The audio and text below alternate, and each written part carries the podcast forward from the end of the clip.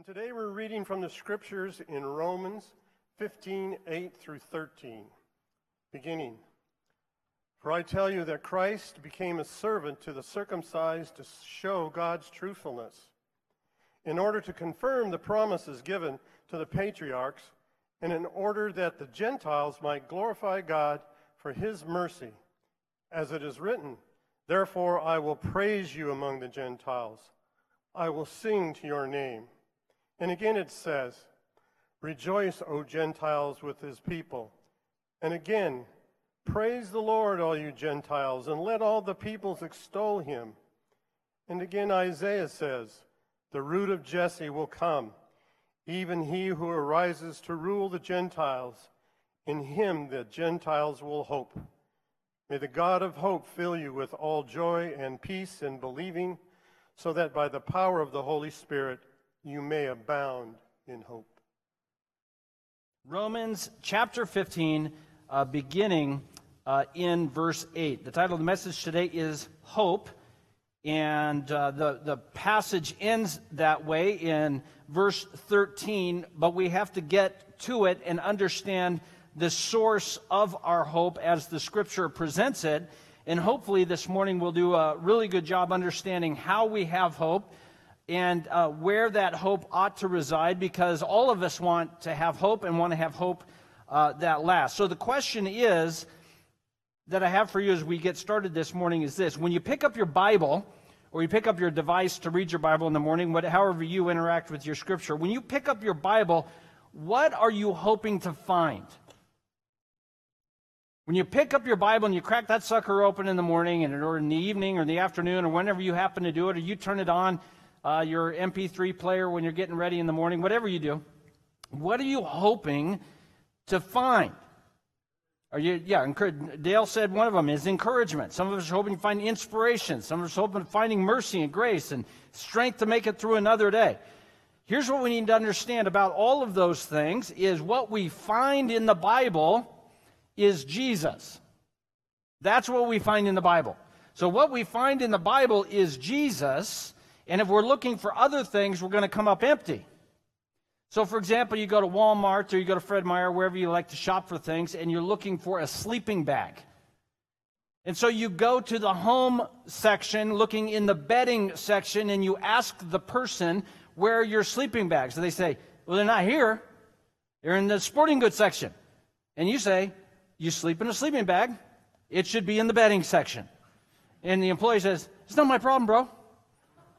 It's there in the sporting goods section. You can look here all day long, you're not going to find it. And this is what we do. We go to our scripture and we're looking for something specific encouragement, inspiration, grace, a little bit of something to get us through the day. And it might be that we're looking for something, we're in, we're in the wrong section. Because if you're in the Bible, what you're going to find is Jesus. And He is the source of all those other things that we might also be seeking. But if we seek those other things without seeking the Christ of those things, we will always come up short. So, two guys were going for a long walk. They were talking about the news of the day, and the news of the day was very sad and distressing for them. Things had not gone the way that they thought they should have gone. And these two guys were walking down to ro- the road to a city called Emmaus, and their conversation is recorded in Luke chapter 24, beginning in verse 13. The events of that day were the crucifixion of Jesus. That had just happened over the weekend, and they're walking down the road, and we're going to discover in just a few minutes these guys were, were distressed. What makes life when it's crazy not so crazy? What makes it okay? And they're trying to figure this out. Life is not working the way they thought it was supposed to work, especially as it comes to their faith in God. It wasn't going the way they, they thought it was supposed to go. And the question is, what makes those pieces fit together? I have a faith in God and I trust He's up to something, but the, the details of my life don't fit what I think it ought to be. What is going to bring these pieces together. How do we find hope even in the saddest times? And what we're going to learn in Luke 24 as well as over in Romans 15, Hope, even in the saddest times, is found in Jesus because the hope of Jesus is found in the Scripture. Hope is found in Jesus because the hope of Jesus is found in the Scriptures from cover to cover. Are you in Luke 24? You thought we were going to be in Romans 15. We will be. We'll get there. Luke 24, beginning in verse 13, two of them, they're walking along about seven miles from Jerusalem. They're talking to each other about all of these things. And while they were discussing these things together, Jesus himself drew near. Their eyes were kept from recognizing him. So Jesus himself draws near to these guys, and, and they, he says to them, What are you guys talking about? And what, what are you, what's this conversation you're having? And this is the description of these two guys. They stood still looking sad. That was their response. They stood there staring at him like, what, Who are you? And, and they looked sad. One of them said, Are you the only one in Jerusalem who doesn't know what's going on? Is your Facebook broken? Like, how do you not know what happened? And, and he says, What things? He wants them to declare what these things are. And they said, Listen, Jesus of Nazareth, a man who was a prophet, mighty in deed and word. How the, the priests and the rulers delivered him up to be killed and he was crucified. We had hoped he was the one to redeem Israel. There's where their hope is. We had hoped he was the one to redeem Israel. What, how, what happened to their hopes? Feeling, they're feeling disappointed in their hopes. Besides all this, it's now the third day th- since these things happened. Moreover, some women of our company amazed us. They went and they didn't find his body at the tomb.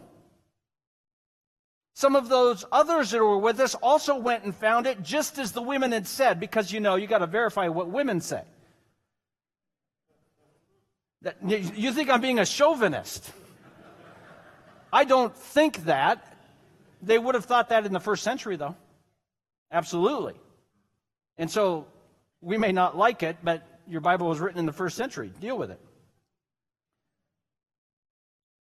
Jesus responds to them with the care only Jesus can.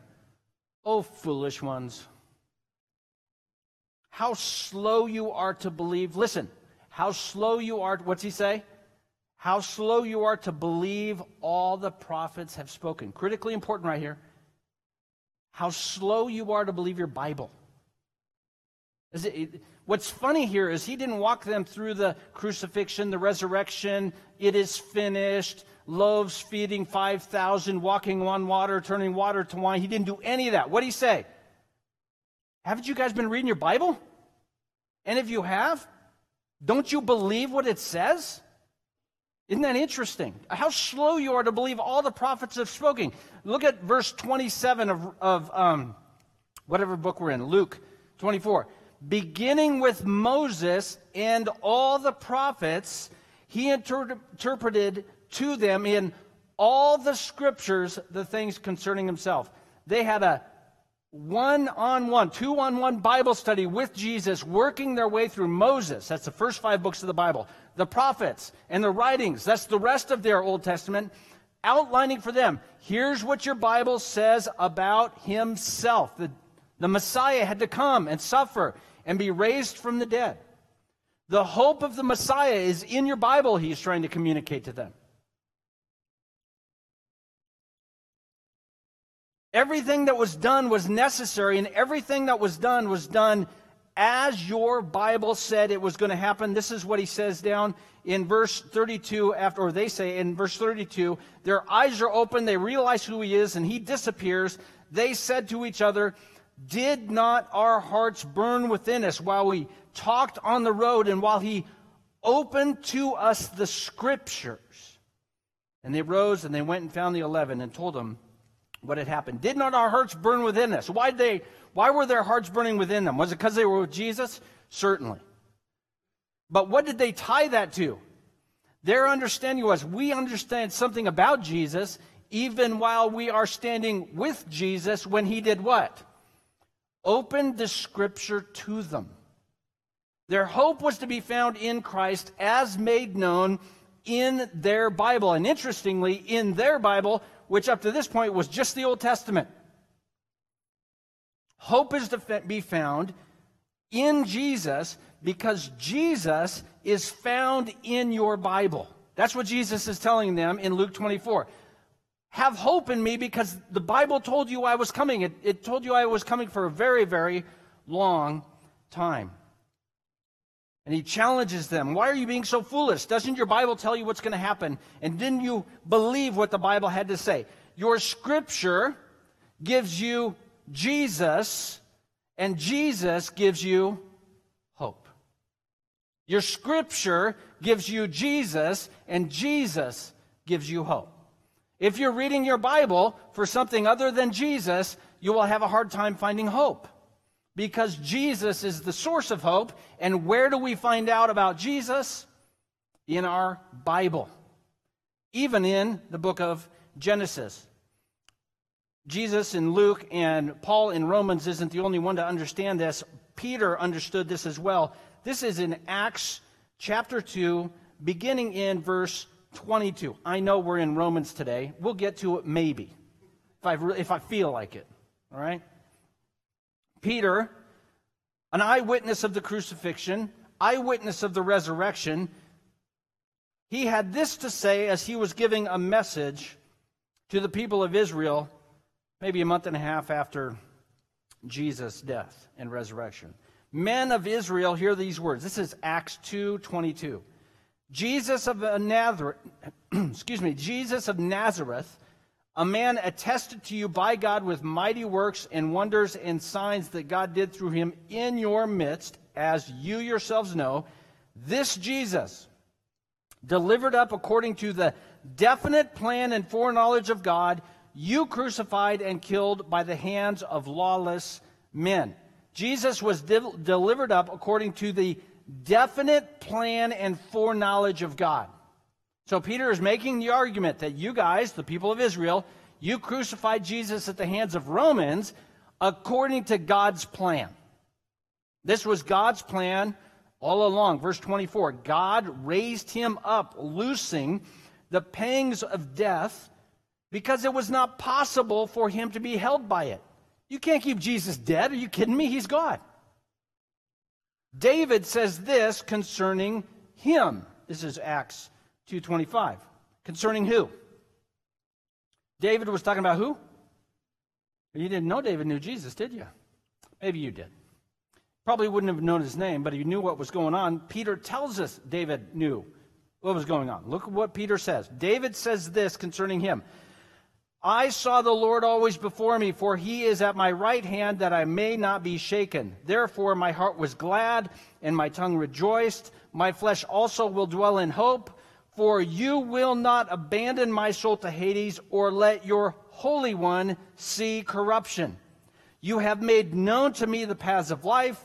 You, have made, you will make me full of gladness with your presence. Listen to what Peter says about David here in verse 29. Brothers, I may say to you with confidence about our patriarch David that he both died and was buried. His tomb is with us to this very day. Therefore, as a prophet, and knowing that God had sworn with an oath to him that he would set one of his descendants on his thrones, he, that is David, foresaw and spoke about the resurrection of the Christ, that he was not abandoned to Hades nor did his flesh see corruption. This Jesus God raised up. So Peter here is making the argument that David, as a prophet, foretold the resurrection of the Messiah in the book of Psalms. David knew that Jesus would be raised, and Jesus was raised. How did Peter know Jesus was raised? He had breakfast with him. He's an eyewitness to the resurrected Christ. He's not making a claim of the Bible says he was raised. He's saying he's raised because I had breakfast with him. I hung out with him for 40 days.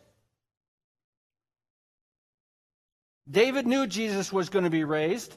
Jesus was raised. And what the Bible tells us is here since Christ is raised and since your Bible knew he was going to be raised, in Jesus, then we can have. Because in our Bible, we find hope. Hope is from our scripture in Christ raised from the dead. That's the argument Peter is making in Acts chapter 2. A couple of other verses in the book of Acts. A little bit later on in his sermon, he doesn't pull his punches too much at the end. Let all the house of Israel know for certain that God has made him, that is Jesus, Lord and Christ. This Jesus, you know, the one you crucified. Bad news, if all of a sudden you're having a change of heart, what does that mean about you? You crucified the Messiah. They heard this. They were cut to the heart. And they said to Peter and the rest of the apostles, What should we do? And he answers, Repent, be baptized, every one of you, in the name of Jesus Christ for the forgiveness of your sins, and you will receive the gift of the Holy Spirit. Even if you actively participated in the crucifixion of God Himself, if you will repent and believe, your sin will be forgiven, and you will be given the Holy Spirit that you in Christ might have hope because Christ is revealed in the Scriptures. This is the appropriate response to the Bible telling us about Jesus. Repent, believe Jesus, receive forgiveness of sins, and also the Holy Spirit. Hope is about Jesus, is from Jesus, and is told to us in our Scripture. The message of hope is life changing, it brings forgiveness of sins. We learned something else, though, in Romans 15. Hope, though, is not only for the people of Israel, it's for somebody else. It's also for the Gentiles. So, are you ready to actually get into the passage this morning? Yeah, like 20 minutes ago. Let's go over to Romans 15, 8. I'm just kidding. Let's go. No, I'm kidding. We're go to Romans 15, 8. Here's what. Let me read verses 8 and 9, Romans 15. For I tell you, Christ became a servant to the circumcised. Who are the circumcised? Speaking of Israel, maybe other people are also circumcised during that time. There might have there were many nations that practice uh, male circumcision. He's sp- speaking here in particular of the uh, the covenant people of Abraham, Isaac, and Jacob. He's saying Christ became a servant to Israel, to the circumcised, to show God's truthfulness in order to confirm the promises given to the patriarchs. That's what Jesus talked about in Luke 24. That's what Peter talked about in Acts chapter 2. Jesus came and he fulfilled all of the promises that were given to Abraham, Isaac, and Jacob. But Paul continues on in verse 9. Look what he says. And in order that the Gentiles might glorify God for his mercy. So now Paul is going to say, that we have hope in Christ as the people of Israel because that was promised through all of the patriarchs, Moses and the prophets and the writings.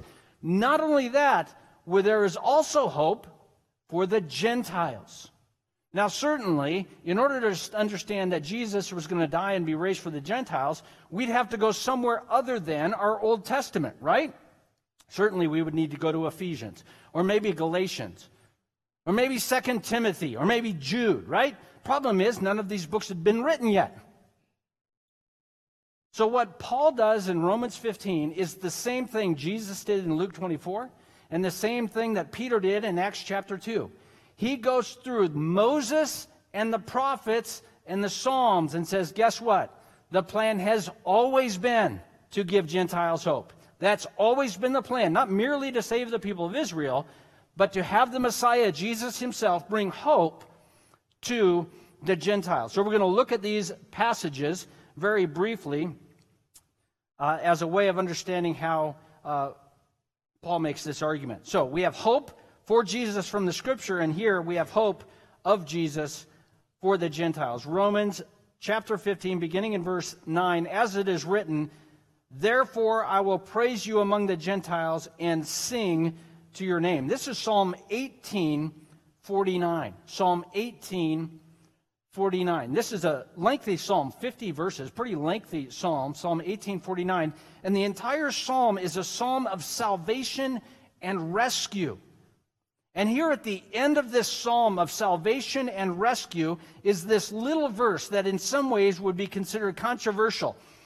For this I will praise you, O Lord, among the nations and sing to your name. Think of yourself living in King David's time. Where would you sing to the Lord? Where's the appropriate place to worship the Lord? The temple. And here we have a hymn of the temple that specifically says, Oh no, God, I'm going to praise you among the nations. And any good Levites or priestly, uh, those of the priestly service would say, Hey, simmer down, little camper. You're going to do your worship at the temple like the law tells you to. And David here in the Psalms is saying, No, no, no. The Lord's name is going to be praised among the nations. And the Apostle Paul, by the inspiration of the Holy Spirit in Romans, is reminding us the point is being made God will be praised not merely at the temple, but around the world among the nations. The Gentiles will sing praises to God's name. A psalm of salvation that's going to be sung by, of all things, Gentiles. People who hadn't crossed the Red Sea or wandered in the wilderness or conquered Jericho. Worldwide praise of God is anticipated in the Psalms in Psalm 49. Romans 15:10 is a quote from Deuteronomy 32:43. Deuteronomy 32:43. This is important because when Jesus was talking to the guys on the road to Emmaus, he told he taught them from Moses and the prophets. That's Moses and the prophets and the writings. And here, the Apostle Paul is doing the same thing in Romans. He's also refer, he's already referred to the Psalms, which we'd call the prophets or the writings, and now he's referring to Deuteronomy, which was written by a guy named Moses. And here's what is recorded in Deuteronomy 32:43: "Rejoice, you nations, with his people, for he will avenge the blood of his servants. Rejoice, you nations, with Israel."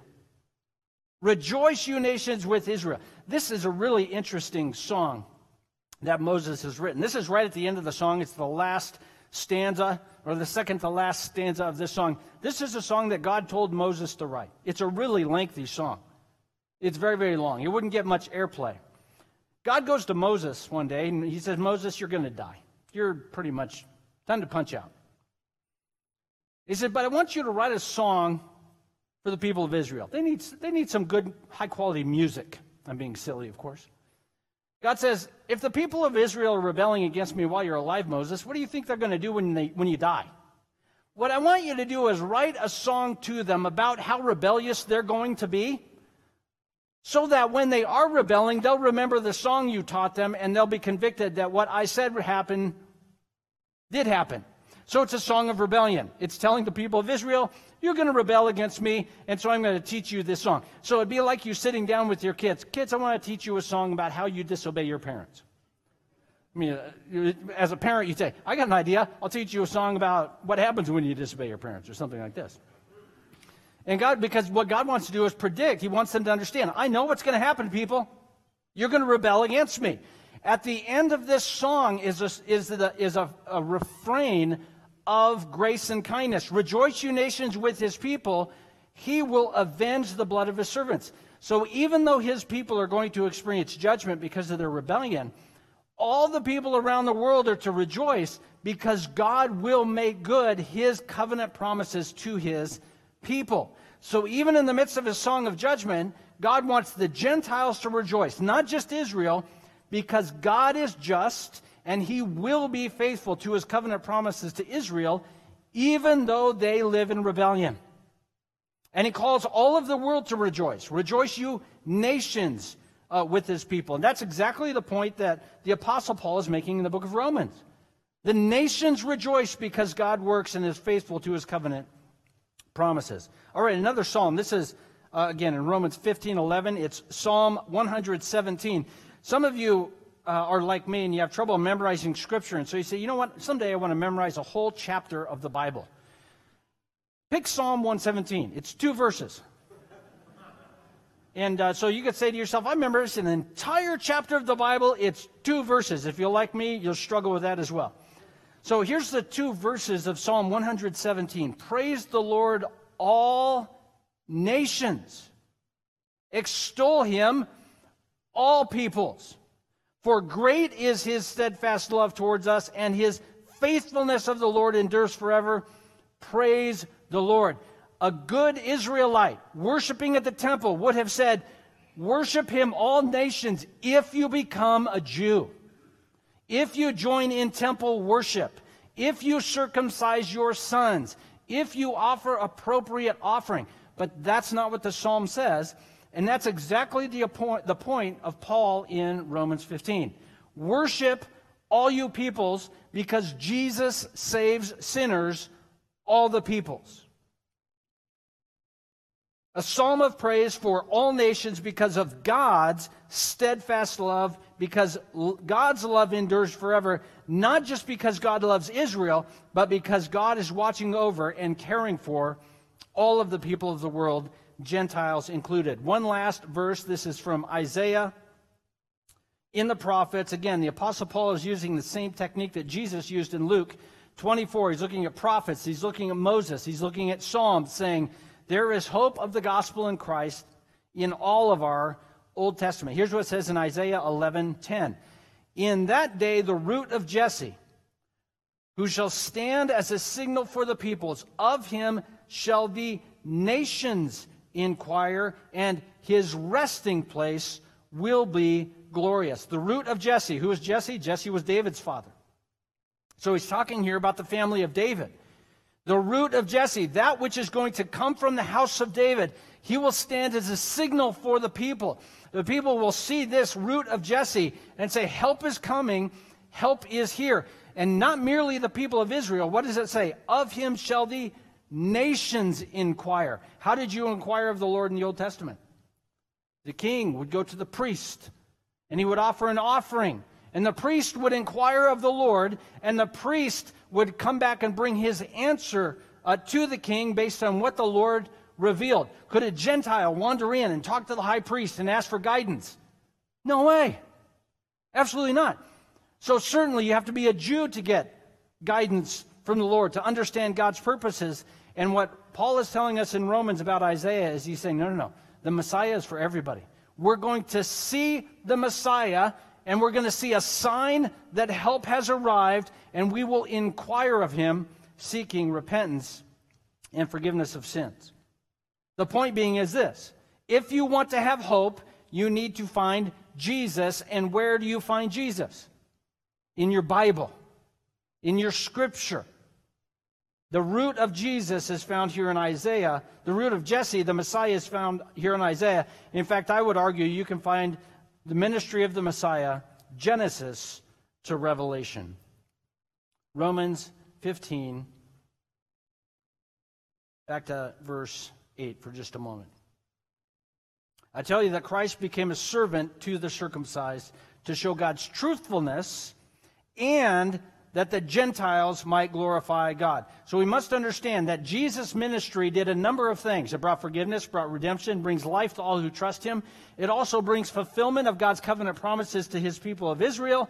It also brings the means for all people by faith in Christ to be joined to the people of God, that everyone would glorify God. The hope of Jesus for the Gentiles is in the scripture, Old Testament and New Testament the Gentiles have hope in Jesus the Messiah as Israel does.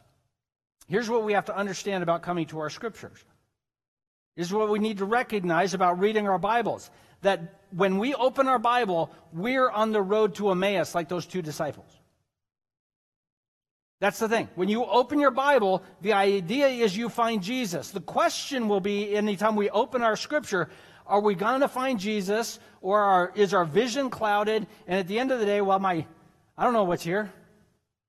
The goal is when we open our scripture to encounter the forgiveness and grace of Christ, that we might have hope.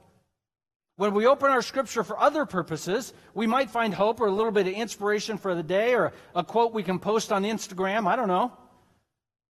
But what we must do is find Jesus in our scripture. Because that's where hope comes from. That's where strength comes from to make it to the end. That's where recognition that God saves sinners like us comes from, is when we open our Bibles and Jesus is made known to us, regardless of where we are reading. Hope. Hope of Jesus is in the Scripture, and hope of Jesus in the Scripture is also for those of us who are Gentiles. Look at verse 13. This is where it's all headed.